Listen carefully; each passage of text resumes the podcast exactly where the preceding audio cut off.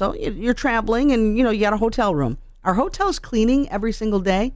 They're not. But I'll stop short there because they are going to have the room clean when you check in. It's just if you're staying multiple days, this is a new trend. I guess at the height of the pandemic, hotels had stopped doing that once a day cleaning, and now many of them are making it permanent and saying that travelers are okay with it.